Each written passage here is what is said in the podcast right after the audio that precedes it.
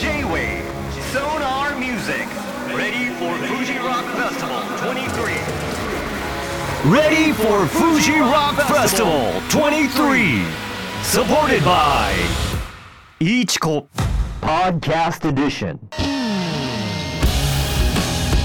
J-WAVE ナビゲーターラッパーのアコゴリラですこの番組はラジオ局 J-WAVE で毎週月曜から木曜夜10時からオンエアしている J-WAVE Sonar Music の期間限定コーナー Ready for フジロックフェスティバル23サポーテッドバイイーチコのポッドキャストエディションです。開催が間近に迫ったフジロックフェスティバル23に出演するアーティスト。フジロックをこよなく愛する著名人フジロッカーフェスを裏で支えるスタッフさんがその魅力を語るスペシャルプログラム。番組でオンエアされた対談の拡大版となっています。番組の最後には入手困難なレアアイテムプレゼントのお知らせもあるのでぜひお聞き逃しなく。今回登場するのはフジロックラバーのお二人。音楽ライター黒田貴則さん。フェスティバルライフ編集長津田翔太郎さんです。いいちこと緑茶で作った緑茶杯いい茶粉を片手に対談がスタートです。はい、はい、じゃあ、乾杯よろしくお願いします。よろしくお願いします。はじめましてですよね、はじめ。ましてなんですよ。ねえ、でももちろん僕存じ上げてましたけあど。本当ですか？はい。僕はずっと黒田さんのマイブラのはい。マイブラシャルカメラマンっていう肩書きでいいんですか。いや、オフィシャルカメラマンっていうとちょっと語弊があって、はいはいえっと公認カメラこあ公式ではなく公認カメラマンという感じで、はいあのマイブラッドバレンタインって基本的に写真撮っちゃいけなくて他はいのプレスとかも、そうですよね。はい撮れないんですけどなぜか僕だけあの撮らせていただけるような 状況になんですかよね。なんやかんやでなってそうなん世界中で撮らせてもらったりとか。しかも書かれるじゃないですか。はい。だからこうその名前を知ってて。あで僕アイスランドのフェスがすごい好きええええあのシガロスのやつはい。はい、とかで黒田さんがその書いてる。僕が海外フェスすごい旅する前に結構調べてたら黒田さんの名前がめちゃ出てきてありがとうございます。それでめちゃめちゃ昔から知ってたんであのはい。本が僕出してるんですけどそうですよね。その本をはい。あってもないのに検本するっていう知り合いを通じて 黒田さんに読んでほしいっていうのでお送りさせていただいてやっと何年か越しにも会えるというザ・ワールド・フェスティバル・ガイドですよね、あのもう送っていただく前からすごい気になっていてあそうなんですか。はい、というのは僕も本当にあの、えー海外フェスとかすごいあの行ってたというか、マイブラについてあの言ってたので、はい。なんかそれでこう読ませていただいてるというかそのコンセプトが旅とはい。海外フェスってことじゃないですか。やっぱりこうね海外旅行しながら旅行しながらフェス楽しむってめちゃくちゃ楽しくてもう本当にコンセプトそのもうそのままなんていうか自分がやりたかったことというかだったので。恐縮です。飲みます。今ね手元にお酒があるんで。はい、はい、いいちこのお茶割りがはい。用意されててさっき乾杯したんですけど。これいい茶粉っていうんですか？いい茶粉これあれですよ。なんかいいちこのお茶割りでいい茶粉みたいなちょっとダジャレ的なね、うん。これ僕あのいいちこの黒田さんの話もまたしたいんですけど、いえいえいえいいちこの話すると、はい。うんうん。めちゃめちゃフェスで最近飲むんですよ、うーん。毎回最近フジロック出てて、で僕はいろんな、まあ、お酒飲んだりするんですけど、ええまずいいちこのブースに行き、うん。それこそお茶割りを飲んでうん。からスタートするみたういな感じを結構やってるので願ってもない仕事をやってきた 今収録ちょっとねまだ明るいんですけどそうなんですよ。飲みながららねフジロックについて語れるのはい。って最高ですよね、最高ですよ。すごい本当なんかあっさりしてるというか飲みやすくて初めて飲んだんですけど。これだから永遠に行けるやいけつですますね。フェスで。うんらフェスでお茶割りって意外とイメージないあんまりないかも。いやでももうフェスも今多様化してきて、うん。ゆったり過ごしたい人もいれば激しく行きたい人もいるっていうので、うんもうそれこそおお茶割りもないとうんうん。ダメという体に僕は今なっている。しかもなんか焼酎ってあれじゃないですか。次の日残らないから。うんすごい。フジロック3日間ですからね。ねえ僕なんてあのもう5日間ぐらいで行ってますから。前夜祭か月曜まで。そうなるとやっぱこう飲みやすさも含めて。いいチコしかないって感じですね。いいチコしかないって感じでね。いやそれで僕黒田さんがそのマイブラのイメージもあったんですけど一番、うん。あのあこの人すごいこの人の文章好きだって思ったのがあのアイスランドのうん。エアウェーブスっていうフェスに行った時に、あの向こうのアイスランドの、うん。そんなに有名じゃないですけど小山っていんうシューゲーザーのバンドがいて、それこそ日本語でなんか全然何も出てこなくて、ライブ見てめちゃくちゃ感動して、うん。一応英語で調べてたんですけど、はい。もうちょっと深く日本語とかになってないかなって思ったら黒田さん書いてたんですよ。あこんなマニアックなのも書いてんのみたいなのもあ。って、僕の中のイメージはこうなんか結構アイスランドの音楽とかかにも詳しいみたいな。イメージありがとうございます。はい。アイスランドはよく？いやはい行ったのは本当一回しかなくて。あそうなんですか？よ。2017年のシガロスがし、あの主催しているフェスに行った時に、はい。それもやっぱりマイブラティブラテンナーのケビン・シーブリーダーの彼がソロで出るっていう、へなんかそのライブがどうしても見たくて行って、はい。もちろんなその2日間3日間だったかな？そのシガロスがもう連続して毎晩出ていて、やっぱアイスランドで見るシガロス最高だったね。いやそうですよね、うん。新譜も出たんであれをまたアイスランドとかそうなんです。あのあの気候で聴きたいなみたいなうのはん。あるんですけどなかなかアイスランドはまあ遠いんで。そうですね。えでも津田さんめちゃくちゃ行ってるじゃないですか海外フェス。そうですね、うん。はい。基本的にはもうあのコロナ明けてからはまあアメリカヨーロッパ、うん。最近はでもちょっとアジアを多めにしていて、へなんかこう物理的に金銭が高くなってるっていうのもあるのであんまたくさん取材するのにも費用かかったりするのでーうん。けどアジアだとまあ近いですし、うん時間も短くいけるので、うん。っていうのだと物価的にも、まあ、まだ円がそこまでアジアに対してだと弱くないので、うん。プラスすごい今面白いんですよ。いろんなフェスが勃興していて、その日本でいうフジロックが始まった時みたいな大きいフェスができて若者がそこに集まってなんかカルチャーが生まれてはまた消えみたいな。でアメリカからヨーロッパから新しいフェスが入ってきたりもしていて、うんうん。今アジアがすごい面面白くてその中でのこの日本の立ち位置、特ににこのフジロックの立ち位置っていうのはすごい面白いなと思って今見てるっていう感じですね。今回もストロークスとかねやっぱりそのねアジアフェスをこう回りながら日本にも来てるみたいな感じじゃないですか、そうですね。このストロークスは前の週に、それこそマレーシアのグッドバイブスフェスティバルっていうのがそれ僕行くんですけど。あそうなんですか。そこで一回見てからいちょっと予習してからフジロックに臨もうかなと思って。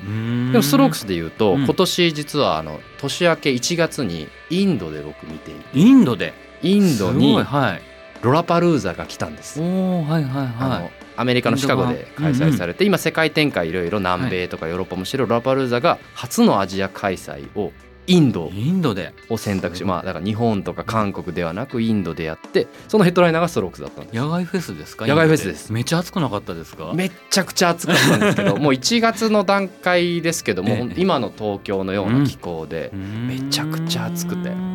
けどあんまりインドってこうどちらかといえばこう内需というか、ドメスティックなものがすごい受けるみたいな、ええ。それこそストロークスの前はインドのアーティストが出るみたいな。インドのエド・シーランみたいな人とかインドのバッドホップみたいな人が出るみたいなのがあってけどへヘーッドライナーはストロークスとイマジン・ドラゴンズっていう少しこうドメスティックなものからこの欧米のものとかも開いてロラパルーザが入ってきたらどうなるかなみたいな多分実験的な開催でもあったんですけど、うん。まあ、割と人は1日3万人ぐらい入っててやっぱりストロークスは強いっていう、やそうなんですね。っぱそのなんていうんですか少し年齢層上目の方がその時間はこう増えるんですけど、地元のアーティストには若い人が多くて、ガッとこう僕が今30代中盤なんですけど、ええ。僕少し上ぐらいの人が前にこぞって全部歌うみたいな、そうなんですね。そういう感じでストロークスを見たりしてたんですけど、うん。えどうですか？ヘッドライナーって黒田さんこれ見た時どう思いました？フジロック今年は。そうですね。もう本当にリゾめちゃくちゃ見たいですやっぱそうですよね、はい。いやでも今年のやっぱフジロックのなんかこう、うん。意志というか、うんうん。もちろんそのストロークスとフーファイターズリゾ揃えたのはすごいんですけど、ええこうまあ王道的なフジロックらしい2組とはまたちょっと違うそうですね。このリゾを入れてるのうん。がすごいなと思って、うんうん。なんかある意味チャレンジだったと思うんですよね。うん。で主催の方とかに話聞いても、うん。やっぱりこうまだブッキングした時は結構チャレンジで、うん。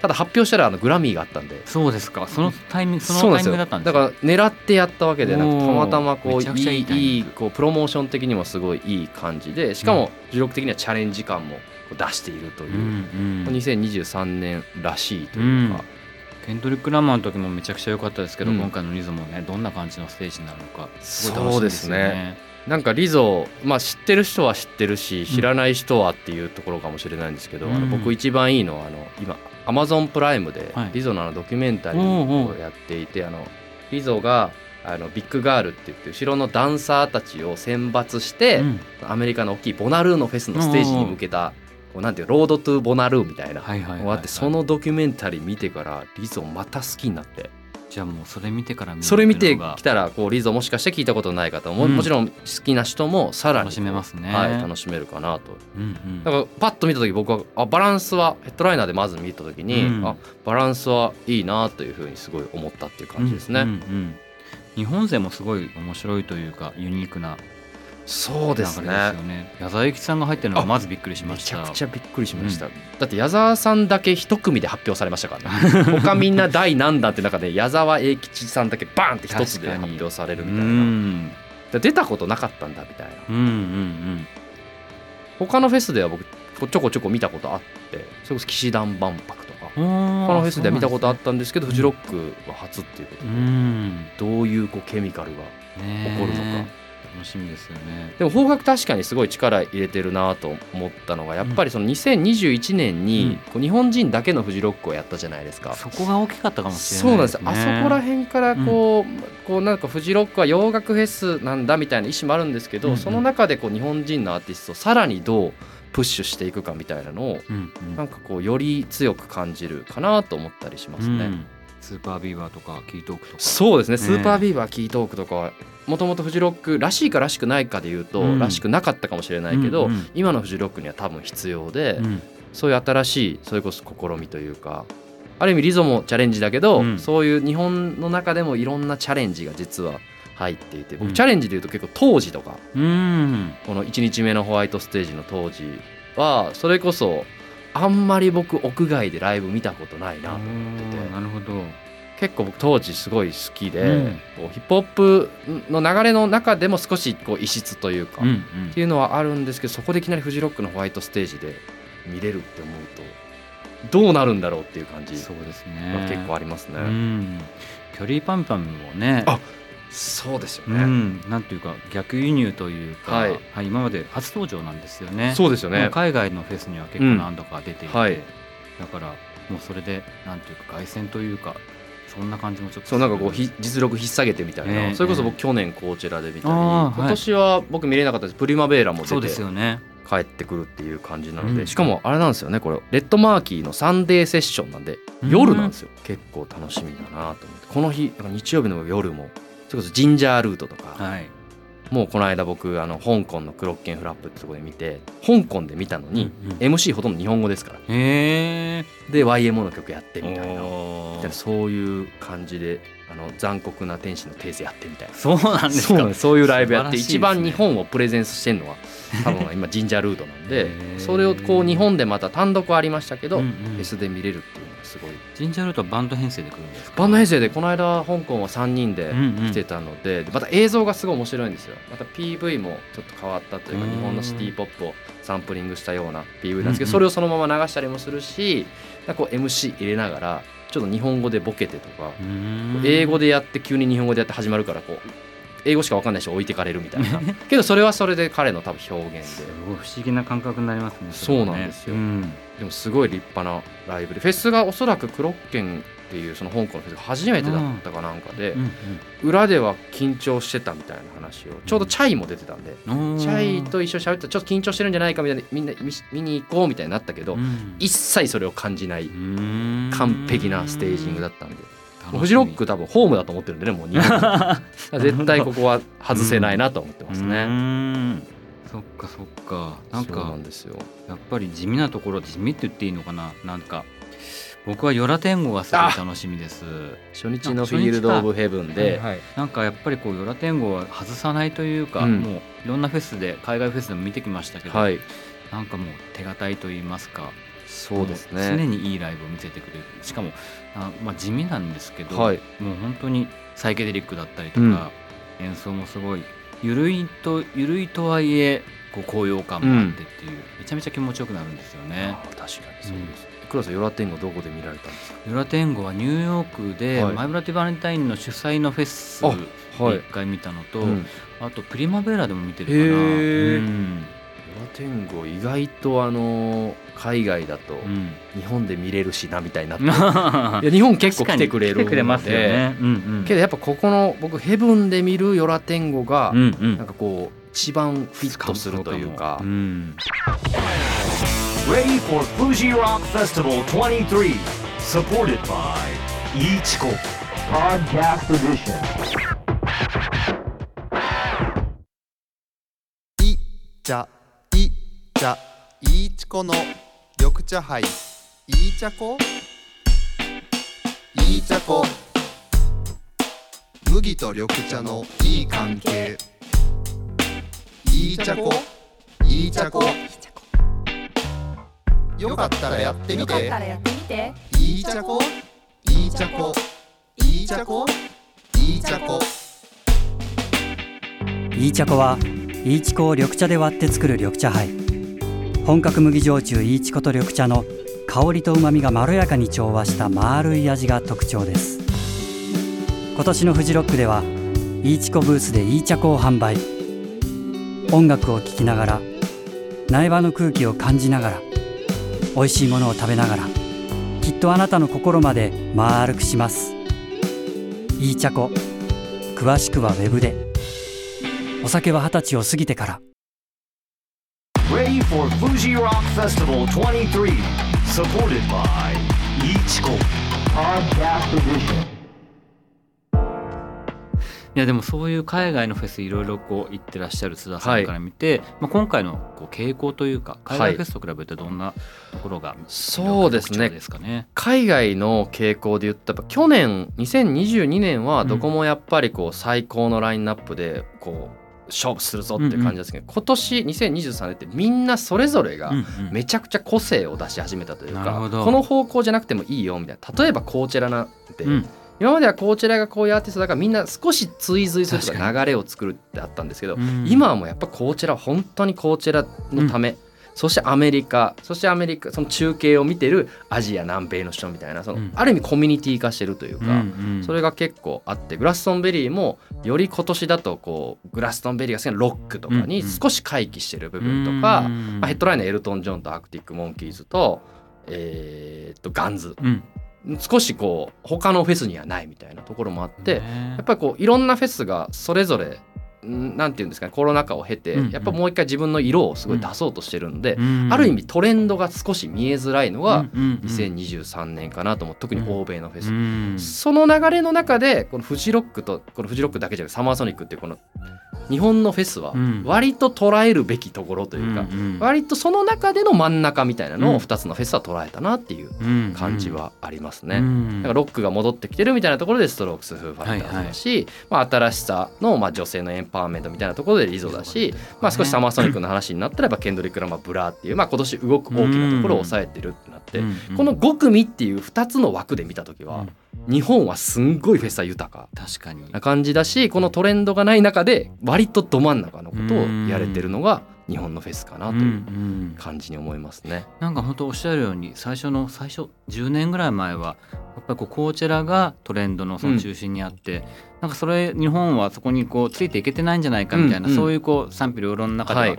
火の声もあったりとかしたんですけど、なんかフジロックもサマソニックももうその頃からこう独自の路線を自分たちで築いてって、それをこうアップデートさせていった結果なんか今いろんなフェスがこそう多様化していった中で、まあ、フジロックはフジロックののがずっと一貫してあるっていうところがまた魅力なのかなっていうふうにも思いますよね。そうですね。本当にそれを思っていてよりアメリカで感じるのはやっぱアメリカって今すんごい、まあ、言葉選ばず言うと内向きというか、うんうんうん。アメリカはアメリカのことをすごい見てて、ヨーーロッパもなんかそういう流れができてるんですけど特にイギリスとかは、けど少し離れた例えばデンマークのロスキレとかスペインのプリマベーラとか、うんうん。それこそ日本のフジロックとかサマーソニックの方がより多様化してるというか、フェスティバルの本質をついていってるというかいろんな音楽見れていいよねとか、と特にフジロックはまあアジアっていうこう目線もあるので、まあ、ヨーロッパアジアそしてアメリカみたいなところがバランスよく入ってるっていう感じはすごいしますね。いや見たいのめちゃめちゃあります、僕めちゃめちゃそう他になんかありますか？メモってきてうんうん。僕一番見たいのが、うん。100ゲックスうん。というアメリカの、えー、とミズーリ州出身の2人組なんですけど、うんはい。あのハイパーポップって言われるジャンルはいはいはい。でうん。そのまあジャンルっていうとその明確な定義はないかもしれないですけどポップを超越したポップみたいな感じなんですけどそれで言うとフジロックらしくはないというかどちらかというとシティ感があってうん。こうインターネット発信の音楽でなんかライブどうなんだろうみたいなのあるんですけどそれを初来日がフジロックで。うん。僕もライブコーチェラで見たことがあって、そのハイパーポップなんでこう曲ごとに全然違うかったりもするんです。曲調とかこの音の取り方とかも、だからコーチェラも何曲かやったら全然違う人見てるみたいなぐらいのステージで、うんまあ、そこからまた1年か2年経ってるので、うんうんどんなライブをフジロックで見せてくれるのかなっていうのがすごい楽しみで。ハイパーポップっていうと、はい浅木さんとかはい。がそう言われてますよね。あそうですね。浅木さんは確かフジロック出てあましたよね。そうですよね、んん。はい、そういう日本の流れとかもうんうんあると思うんで、おそらく日本のことは好きだと思うんですよ、うんうんいろんなものをサンプリングしたりだとかその音楽だけじゃないサンプリングもあるのではい。逆にこの日本に来たことによってまた作品が出るんじゃないかとか、うんそういう日本のそれこそさっき言った当時とかと、うんうん。なんかもうハイパーポップに入れられることもあるので、うんそういうフェスってバックヤードの出会いとか、うんうん。そこでこうコラボレーションが生まれたりってあると思うのでこういろんなアーティストとつながりができればまた面白いかなと思って。うん。すごい見たいアーティストなんですけどこんなライブだよっていうのも逆に言えないというか、うんどんなライブになるかわからないし毎回多分違うし、すごい楽楽しみなんでうん。チェックしていただけたらと思うんですけど、なんかありますか黒田さんは？僕はスローダイブがやっぱあ！個人的に見たいですね。まあ知る人ぞ知る存在っていう感じなのかなと思うんですけど、あのシューゲイザーのそのマイブラッディブランタインとかライドとともに、うん。シューゲイザーシーンのまあ中核になったはい。バンドで、えっと2017年だったかな。ちょっとあのうろ覚えですけどえー再結成して、うんで日本にも何度か来てるんですけど今回2回目のフジロックになるんですかね。あ2回目なんですね。そうなんですよ、そうなんだ。うん、僕2019年にあの、はいロサンゼルスのデザートデイズっておめちゃくちゃいいフェス。はい、再起フェスで見たんですけど、はい。もう本当にその時も素晴らしいライブだったんで、うんまあ、今回もさらにパワーアップしたステージを見せてくれるんじゃないのかなと思そうですね。しかもレッドマーキーですからね。そうなんですよ。こうデザートデイズとかだと多分大きいステうんうんステージ。うん。レッドマーキーでスローダイブだと高音がね早めに行った方がいいですよね。だからね。はあとヤーヤーヤーズ、まあ、これもちょっと見たいですねねはい、来日13年ぶりなんですってい。らしいですよね、うんそんなイメージが全然ないですしそうなんですよしかも新譜出したしそうそうそう新婦もめちゃくちゃ Perfume はいジーダスとのそうですよね。すごく良かったのででヤーヤーヤーズでいうとやっぱあの僕ダンスミュージックのフェスもすごい行くんですけど、うんうんあの曲はめちゃめちゃ DJ にこう使われて、うん。ある意味もうこすられまくったこの EDM の世界では、うん。けどだからこそ自分たちのアルバムもう一回バーンって出してこうフェスに戻ってくるっていうのは、うんうん。いやかかっこいいカムバックみたいな感じですよね。なんか彼に憧れてるバンドっていっぱいいっぱいいるじゃないですか。いますね。それこそ去年とか一昨年か、うん。リンダ・リンダーズとかもよくインタビューでカレンがカレンがとかえー。やっぱこのバンドシーンにとって大事なうん。バンドが、またこれもレッドマーキー。アーティストもたくさん見に来るかもしれないですね。あそうですね、うん。本当にそれは思いますね、うんうん。石田さんはありますか？他に。ちょっと変わったのうんっていいですか、はい。あのやっぱフジロックっていろんな新しい知らないものにやっぱ出会いたいみたいなのもあって、うん。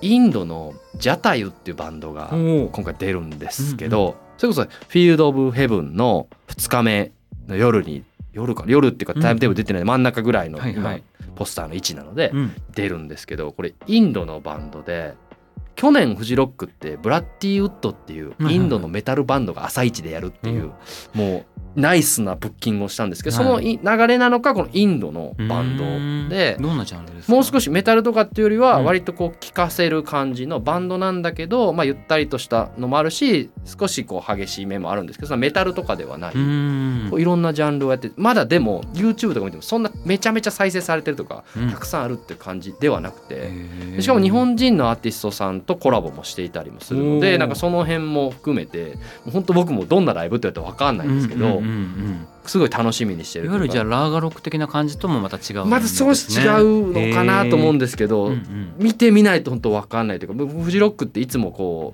ううんなんかなんて言うんですかね。この枠があるんですよ。うんうん。えっ、と去年で言うと誰だっけ？あのアルトゥンギュンだ。アル去年アルトゥン・ギュンっていうトルコとオランダのサイケデリックロックバンドみたいなのが出てすごい盛り上がったんですけどなんかそういう知らないアーティストをやっぱこうセレクトして日本人に見せてくれるみたいな一つのこの提案というか。なるほど。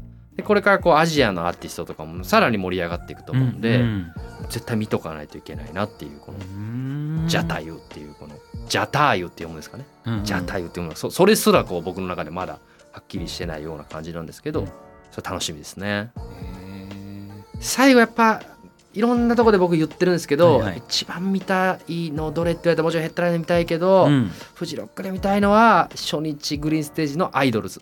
おアイドルズかっこいいアイっすよね。ドルズはめちゃくちゃやっぱりかっこよくて、うん。なんて言うんですかねそのポストパンクはい。バンドで、ブリストル出身のうんバンドなんですけど、僕コロナ前ぐらいから結構ライブ見てて、うん。それこそ去年のコーチェラって行ったんですけどまだまあなんとなくあの解禁はしてるけどなんとなくみんなこうどうしていくみたいなうん。状態の中で、目の前でモッシュが起こりだから久々にこんなライブで盛り上がってるっていうのを見せてくれて、イギリスとかのライブも去年見てう、ん。もうやっぱりこのコロナ明けのエネルギーの爆発を僕はこのバンドで感じたので、ちょうどね日本だと今年がおそらくそういうこうコロナもまあ落ち着いてうん。どうやってライブ声出して盛り上がろうかみたいなそれを象徴するようなバうん。ンドなんじゃない？去年だともしかしたらももう少しこうこのバンドの良さがうん。日本では出なかったかもしれないですけどうん。今年こそ出るんじゃないかなと思ってうんアイドルズを。たいな2019年にやっぱそれもデザートデイズで見てるのかな？なんかそんな気がします。めちゃくちゃいいフェスなデザートデイズ。うん。はい。日本に来てましたっけアイドル日本には来てないんじゃないですかね。ね。来る予定は多分あったのかな、うんうん表されたことがあれですけど来る来ると言われてやっとうん。はやっと来るということで。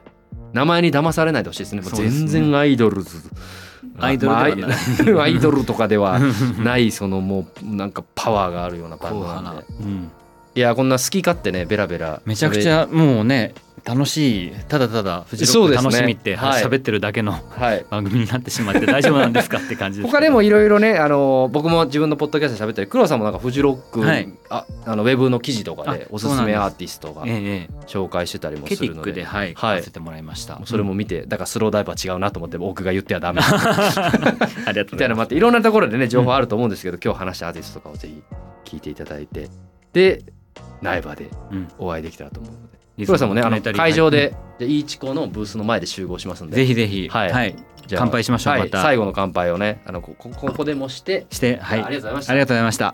苗場で会いましょう。苗場で会いましょう。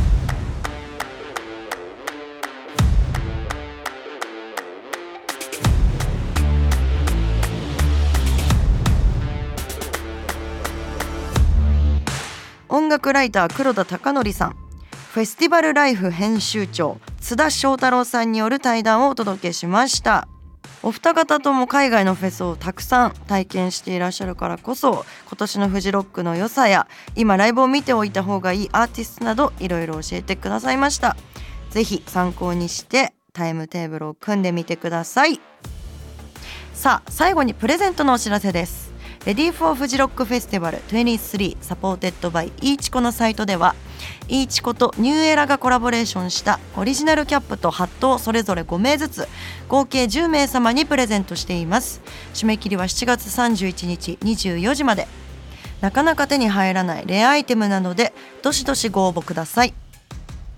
J-WAVE Sonar Music Ready for Fuji Rock Festival 23 supported by いいちこポッドキャストエディション。次回もお楽しみに Ready for Fuji Rock Festival 23. Supported by Ichiko Podcast Edition.